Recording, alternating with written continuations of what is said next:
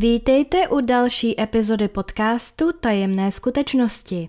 Já se jmenuji Anna a budu vaší průvodkyní na cestě do králičí nory. V tomto díle si povíme něco o ztracené starodávné Atlantídě. Je to jenom mýtus a nepomohla skutečně existovat? A jestli ano, tak kde se nacházela? Začněme tím, jak jsme se vůbec dozvěděli příběh o Atlantídě. Kolem roku 360 před naším letopočtem sepsal řecký filozof Platón texty ku příležitosti oslav bohyně Atény. Tyhle texty napsal ve formě Sokratových dialogů. Sokrates, který byl Platonovým učitelem, v nich vyzývá tři muže, aby mu řekli, jak se Atéňané potýkali s ostatními státy. Když vystoupil Kritias, uvedl svoji řeč takto. Poslyš, Sokrate, tenhle zvláštní příběh, který je nicméně zajisté pravdivý. Kritias potom říká, že jeho dědeček se dozvěděl příběh od svého otce a ten od svého příbuzného Solona. Solon byl slavný antický básník a zákonodárce. Ke konci života se vydal do Egypta, aby tam hledal vědění. Egyptské záznamy té doby sahaly dále do historie než jakékoliv jiné. Solon se v chrámu Sais setkal s kněžími, kteří mu vyprávěli příběh sepsaný na zdi chrámu. Příběh se odehrával 9 tisíc let před dobou Solona, tedy asi 9600 let před naším letopočtem. Kdysi dávno v Atlantském oceánu na západ od Herkulových sloupů existoval ostrov větší než Malá Asie a Líbie dohromady. Z tohoto ostrova se dalo dostat na další ostrovy a z nich na kontinent. Na hlavním ostrově sídlila mocná námořní říše. Měla název Atlantida. Říše vládla nad několika dalšími ostrovy, nad Egyptem i částmi Evropy. Hlavní město Atlantidy bylo postavené na útvaru, který se skládal ze dvou do sebe zapadajících prstenců země, navzájem propojených kanálem, který procházel do jejich středu, kde ležel kruhový ostrov. Tady také ze země vyvěraly dva prameny, jeden studený a druhý horký. Mezi prstenci byly široké vodní příkopy. Atlantida se honosila zásobami zlata, stříbra a dalších vzácných kovů. Její půda byla nesmírně plodná a zavlažovaná propracovaným zalévacím systémem. Úrodné planiny chránily před ostrým větrem vysoké hory, které se svažovaly do oceánu. Ostrovy oplývaly rozmanitými exotickými rostlinami, žila zde domestikovaná i divoká zvířata. Atlantida měla krále, civilní správu i organizovanou armádu. Její společnost prosperovala. Měli svoje náboženství, věnovali se astronomii, matematice či architektuře. Postupně se Atlantida začala potýkat s chamtivostí a korupcí. Přestali nosit svoji prosperitu s umírněností. Atlantiané si bez problémů podrobili velkou část svých sousedů, ze kterých udělali otroky. Pak ale narazili na odpor jednoho města – Atén. Atéňané svým uzurpátorům úspěšně vzdorovali a poslali je zpět, odkud přišli. Poražená Atlantida se znelíbila bohům, kteří na ostrovní říši seslali sérii zemětřesení a záplav. Za pouhý jeden den a jednu noc kdysi mocná Atlantida zmizela v moři. Tenhle příběh, který existoval už od roku 360 před naším letopočtem, nejdřív nikoho až tak nezaujal. Až v roce 1885 Ignatius Donnelly napsal knihu Atlantis, The Antediluvian World, tedy Atlantida předpotopní svět. Donnelly v knize tvrdí, že Atlantida skutečně existovala tak, jak ji Platón popisuje. Dokonce ji považoval za kolébku civilizace. Podle Donnellyho Atlantida ovlivnila mytologii dalších národů, jako byli egyptiané, peruánci, řekové, hinduisté či severané. Výraz předpotopní v názvu knihy odkazuje na období v Bibli mezi vyhnáním Adama a Evy z ráje a velkou potopou. Atlantida měla představovat společnou vzpomínku lidstva na místo, kde lidé žili v harmonii a štěstí. Tahle vzpomínka se pak měla odrazit v různých příbězích, například v příběhu Rajské zahrady z Bible. Egypt byl podle něj jednou z prvních atlantských kolonií, takže by dávalo smysl, že záznamy o Atlantidě by pocházely právě odtud. Ostrovní říše měla skutečně zmizet společně s většinou svých obyvatel. Několik málo lidí se ale zachránilo na lodích, aby pak přinesli zprávu o strašné potopě na ostatní kontinenty. Tahle zpráva se nám zachovala do dneška v podobě legend o potopě světa. Donnellyho kniha rozpoutala nebývalý zájem o ztracenou Atlantidu, který trvá dodnes. A není se čemu divit. Příběh o civilizaci, která byla na svou dobu neuvěřitelně vyvinutá a potom během malé chvilky zmizela z povrchu země, dokáže snadno zaujmout.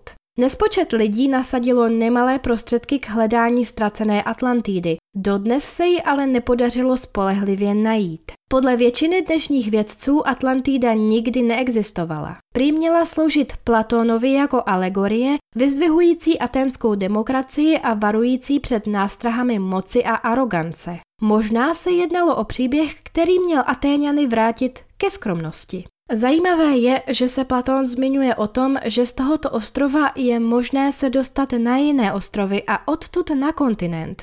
Mohl mít na mysli Ameriku?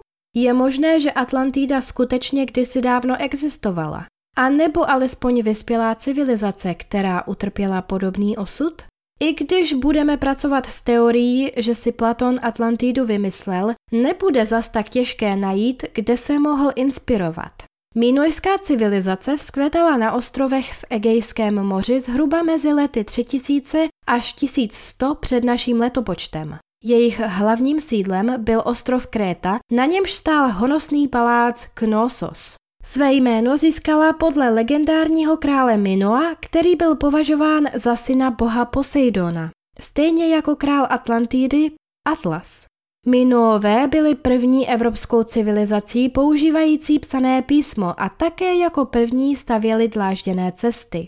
Byli to skvělí stavitelé lodí a námořníci. Jejich řemeslníci a inženýři měli velmi vysokou úroveň. Minoové žili v několika patrových domech vybavených kanalizací a zdobili stěny svých domů nástěnými malbami. Pořádali zvířecí i lidské oběti, Kvůli tomu vznikla řecká legenda o Minotaurovi, napůl muži, napůl bíkovi, který požíral lidské maso ve svém labirintu. Na ostrově Santorini, ležícím 112 kilometrů severně od Kréty, se rozkládal bohatý minojský přístav Akrotýry.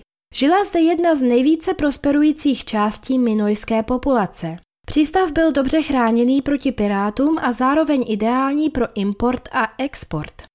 Ostrov navíc poskytoval příznivé podmínky pro zemědělství. Nicméně Akrotýry měl dost nebezpečného souseda, sopku jménem Tera. Mezi lety 1650 a 1500 před naším letopočtem ostrovem zatřáslo zemětřesení. Zanedlouho poté všední život zdejších obyvatel vyrušil ohlušující řev sopky. Obyvatelé měli jen velmi málo času na útěk a vzduch se rychle naplňoval prachem a popelem. Přesto se snažili dostat se co nejrychleji do přístavu a uniknout tak jisté smrti. Mnohým se to podařilo, ale kolik z nich se utopilo ve vodách moře, to se nikdy nedovíme. Jejich domov ale zůstal pohřbený pod pokrývkou popela a čekal, až archeologové objeví důkazy, které za sebou dávná civilizace zanechala. Erupce Terry byla jednou z největších v historii lidstva. 10 milionů tun popela, plynu a lávy vylétlo 40 kilometrů do atmosféry, ale jako zázrakem se vyhnulo velkým minojským městům na Krétě. Nicméně výbuch způsobil tsunami, které tenhle ostrov značně spustošilo. Přírodní katastrofy zanechaly původně mocnou námořní říši zranitelnou před řeky. Ti podnikli invazi na Krétu. Pálili, ničili a vandalizovali, dokud minojská civilizace nezůstala rozmetená na kousky. Příběh zkázy Minojců až nápadně připomíná Platónovo vyprávění o Atlantidě. Samozřejmě s trochou úprav, aby z toho řekové vyšli jako větší hrdinové. Čas ani místo události ale neodpovídá a ostrov Santorini se také nepotopil, leží na stejném místě do dneška. Další inspirací mohla být událost, která se stala za Platónova života. Zkáza městského státu Helike. Ten se rozkládal na severních březích Peloponéského poloostrova. Byl kulturním a náboženským centrem a důležitou námořní velmocí. Zdejší námořníci vytvořili kolonie v Malé Asii a Jižní Itálii. Jejich hlavním božstvem byl stejně jako v Atlantidě Poseidon, jehož postava byla vyražena na zdejších mincích. Poseidonův chrám v sobě ukrýval obdivuhodnou masivní bronzovou sochu boha moře. Chrám byl velmi známý a důležitostí ho předčil jen chrám v Delfách. V roce 373 před naším letopočtem otřáslo Helikem masivní zemětřesení. Následná vlna tsunami způsobila sesuvy půdy, které poslali celé město do hlubin moře. Za jedinou noc Helike zmizel pod vodou i se svými obyvateli. 2000 mužů se marně pokusilo zachránit těla utonulých nebo cokoliv z někdejšího bohatství města. Během doby římské říše se turisté plavili na místo neštěstí, kde stále mohli pozorovat trosky potopeného města. Pozůstatky Helike byly postupně zaneseny bahnem a na někdejší námořní velmoc se zapomnělo. Trosky města byly znovu objeveny až v roce 2001. Nikoliv už pod vodou, ale na souši pod nánosy starověké laguny. Město se nacházelo v pozoruhodném stavu zachovalosti. Je možné, že se Platón inspiroval skázou minojské civilizace nebo potopením města Helike. To by ale nevysvětlovalo detaily jako datum či místo katastrofy. Pokud budeme předpokládat, že si je Platón jen tak nevycucal z prstu, můžeme začít hledat skutečnou, ztracenou Atlantídu. Podle Platóna se nacházela na západ za Herkulovými sloupy, což je starověké označení pro výběžky lemující vstup do Gibraltarského průlivu. Geologický průzkumník Randall Carlson se domnívá, že ztracená Atlantída mohla ležet na místě dnešních Azorských ostrovů. Ty se nachází v Atlantském oceánu asi 1800 km západně od Gibraltarského průlivu. Mezi Atlantidou a Azorskými ostrovy se dá vysledovat několik podobností. Stejně jako Atlantida i Azorské ostrovy oplývají horkými prameny, za které vděčí svému sopečnému původu. Atlantida měla být nesmírně úrodná. Azorské ostrovy jsou vyhlášené úrodností zdejší sopečné půdy.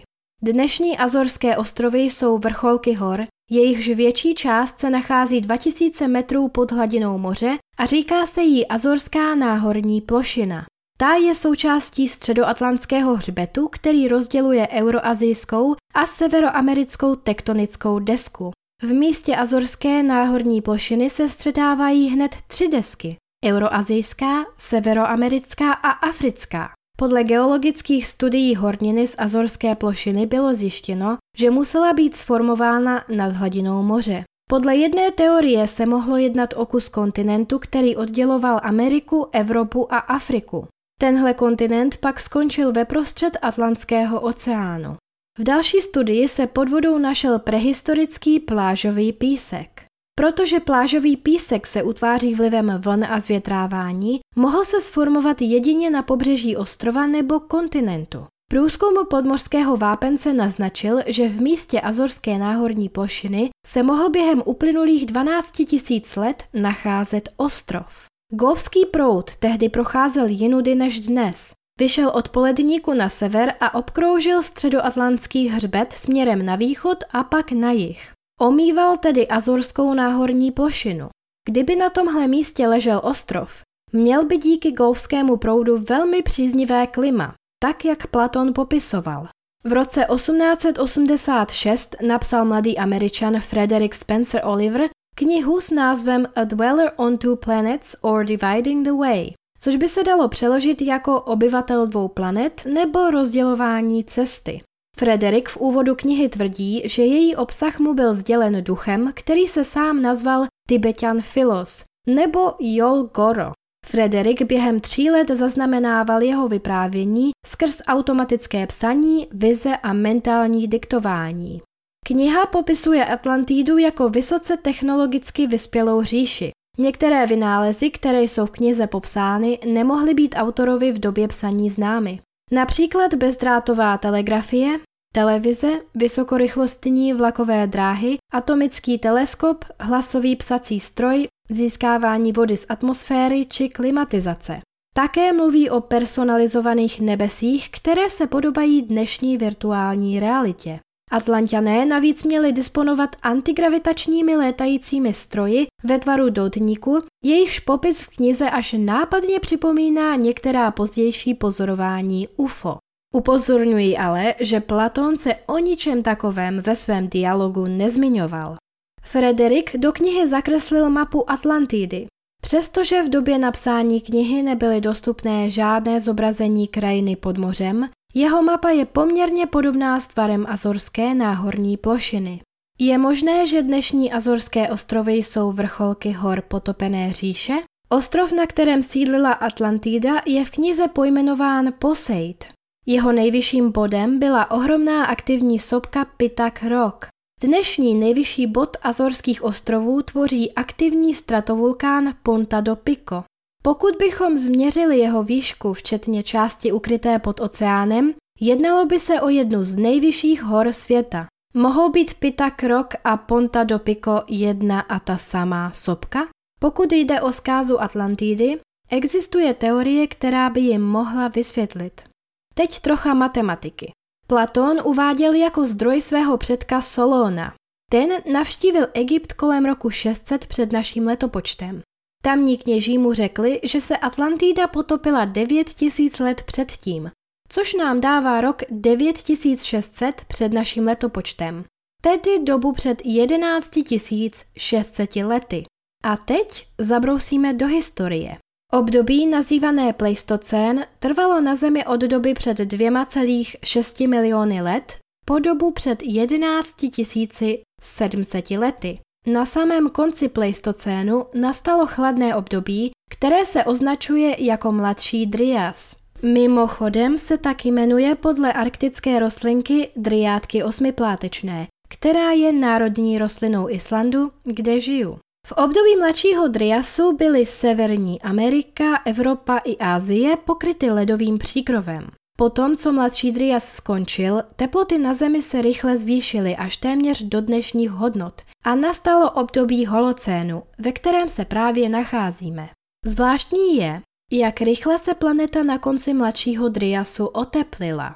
Šlo o teplotní skok 10 stupňů Celsia během pouhých pár dekád. Vědci se zatím neschodli na tom, co způsobilo tohle rapidní oteplení. Spisovatel Graham Hancock spopularizoval teorii, podle které v tuhle dobu narazilo do Země několik kusů komety. V důsledku toho došlo k masivnímu tání ledových příkrovů na severu planety Země. Obrovské množství vody se vlilo do Atlantského oceánu a způsobilo globální záplavy, které se dodnes zachovaly v mýtech o potopě světa. Z geologických průzkumů víme, že tohle se stalo někdy zhruba před 11 600 lety. To je stejná doba, ve které se podle Platóna potopila Atlantída. Pokud si tohle datum jen tak vymyslel, jak je možné, že se přesně strefil do let, kdy se na Zemi mohla udát ohromná globální katastrofa? Pokud by v místě Azorské náhorní plošiny existoval tehdy ostrov, byl by obzvlášť zranitelný vůči potopení kvůli svému umístění mezi třemi litosférickými deskami. Ty se totiž mohou pohybovat jak do stran, tak i nahoru a dolů. To by mohlo způsobit rychlé potopení ostrova, který by se na takovém místě nacházel. Teorie o Azorských ostrovech je zajímavá a má svoje zastánce. Pořád tam ale nesedí tvar samotného ostrova. Azorská náhorní plošina je spíše ve tvaru trojuhelníku. Platon ale popisoval hlavní město Atlantidy jako do sebe zapadající kruhy. Dva kruhy pevniny a tři kruhy vody. Dá se ale takové místo najít? Protože se Atlantida v legendě potopila pod vodu, máme tendenci ji hledat někde pod mořem. Zakladatel YouTube kanálu Brightside si ale myslí, že Atlantidu lze najít na daleko suším místě, na Sahaře. Rýšat neboli oko Sahary je rozlehlá kruhová struktura v Mauretánii. Rozkládá se v saharské poušti nedaleko městečka Wadan, 400 kilometrů od břehu Afriky ve velmi odlehlé oblasti. Oko Sahary je tak ohromné, že bylo objeveno až když ho astronauti v 60. letech spozorovali z vesmíru. Skládá se ze tří jasně viditelných do sebe zapadajících kruhů s kulatým útvarem v samém středu. Jeho průměr k tomu největšímu kruhu je okolo 23,5 kilometrů. Platón udal velikost kruhového hlavního města Atlantidy jako 127 stadionů, což převedeno do dnešní měrné jednotky je právě 23,5 kilometru. Země obklopující hlavní město Atlantidy měla být rovná obklopená horami, které se stupovaly k moři. Tyhle hory se navíc hemžely řekami. Rýšát má skutečně ze severu hory a ze satelitních snímků se zdá, že z nich kdysi tekly řeky. Atlantida se na jižní části měla otevírat do moře a ze snímku oka Sahary to opravdu vypadá tak, jako by na jeho jižním konci bylo jakési vyústění směrem k moři. Dnes je sice oko Sahary daleko od břehu Afriky. Existuje ale domněnka, že se v téhle části Afriky v posledních 12 tisíc letech nacházel oceán. Důkazem jsou usazeniny soli, které jsou jasně vidět i na snímcích oka Sahary. Město mělo být postaveno z bílých, černých a červených kamenů. Takové se dají najít právě v oblasti obklopující oko Sahary. Navíc v samém středu oka prý vyvěrá sladkovodní pramen, stejně jako ve středu hlavního města Atlantidy. Dnešní Mauretánie oplývá zlatem, stříbrem a mědí, stejně jako Atlantida.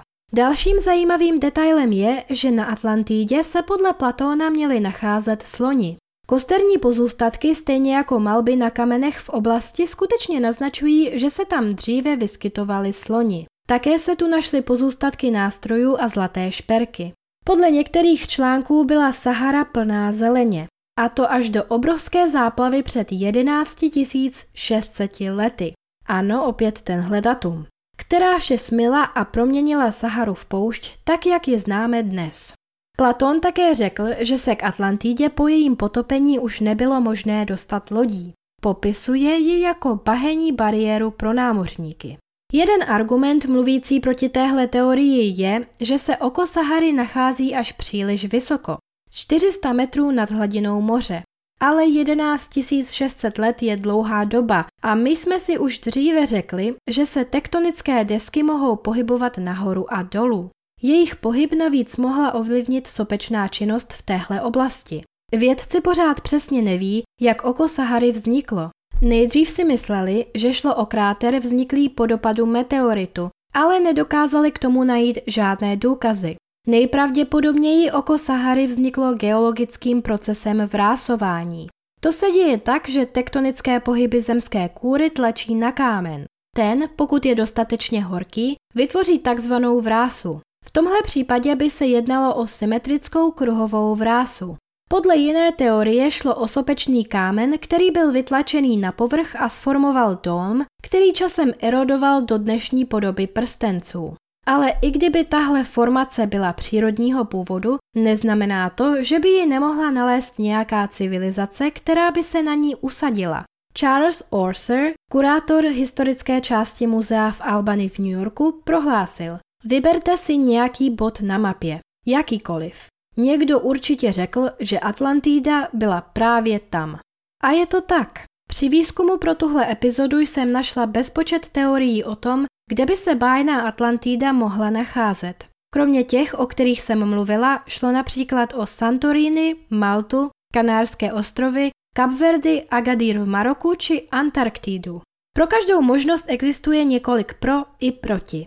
Nepomáhá nám ani složitý překlad ze staré řečtiny. Platón použil pro popis Atlantidy slovo Nesos, které může znamenat ostrov, ale taky poloostrov, pobřeží nebo zemi uvnitř kontinentu obklopenou řekami či jezery. Představa, že se někde potopíme pod moře a tam najednou nalezneme chrámy a budovy Atlantidy, je podle mě milná. Pokud se taková civilizace skutečně potopila a její ostatky jsou někde pod mořem, pravděpodobně jsou zanešeny velkými nánosy bahna. Stejně jako město Helike, které nebylo nalezeno více než 2000 let. A když ho našli, bylo nakonec na pevnině. Pokud Platón mluvil pravdu a Atlantida se potopila před 11 600 lety, musíme se ptát, kolik věcí by po ní zůstalo.